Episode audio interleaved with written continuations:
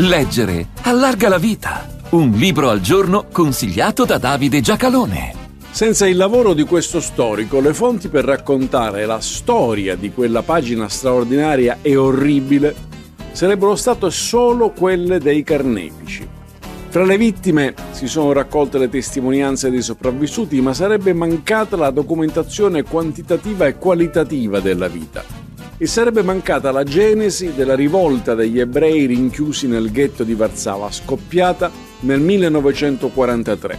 Purtroppo molto materiale è stato distrutto dai nazisti, ma quel che rimane e che si trova in questo libro è una preziosa testimonianza di umanità e resistenza.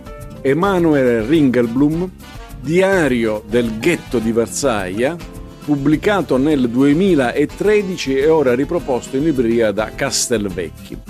L'autore era nato in Ucraina, per la precisione a Buciac, nella regione galiziana, nel 1900. La fortuna ha voluto che, al costo di molti sacrifici, essendo povero, abbia studiato storia e sociologia e già avesse avviato studi e rendicontazioni della vita degli ebrei come lui a Varsavia. Il diario inizia proprio sul finire del 1939, quando l'occupante nazista entra nella capitale polacca.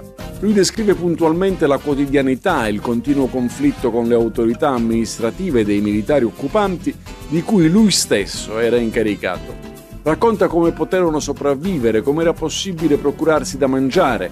Dice anche che nella Polonia di un giorno libera si dovrà erigere un monumento al contrabbandiere, visto che a questa figura si devono molti dei beni di cui gli ebrei poterono disporre. Ma scrive anche la cronaca delle partenze verso i lager, da cui pochissimi fecero ritorno. Quando Varsavia fu invasa, lui si trovava all'estero e mentre molti ebrei nelle sue condizioni provarono a scappare verso la Francia, non ancora occupata, e da lì negli Stati Uniti, lui fece il percorso inverso, volle tornare a Varsavia e riprendere il suo posto in quella comunità. Una comunità che dal novembre del 1940 dal ghetto poteva uscire solo per essere condotta a morire.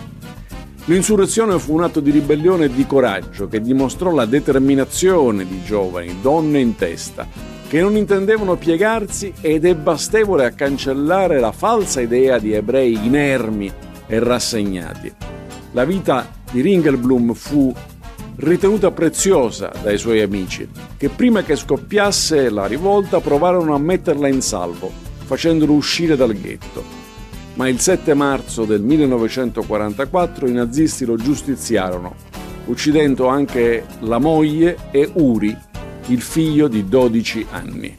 Leggere questo libro è anche un tributo al suo lavoro e al suo coraggio.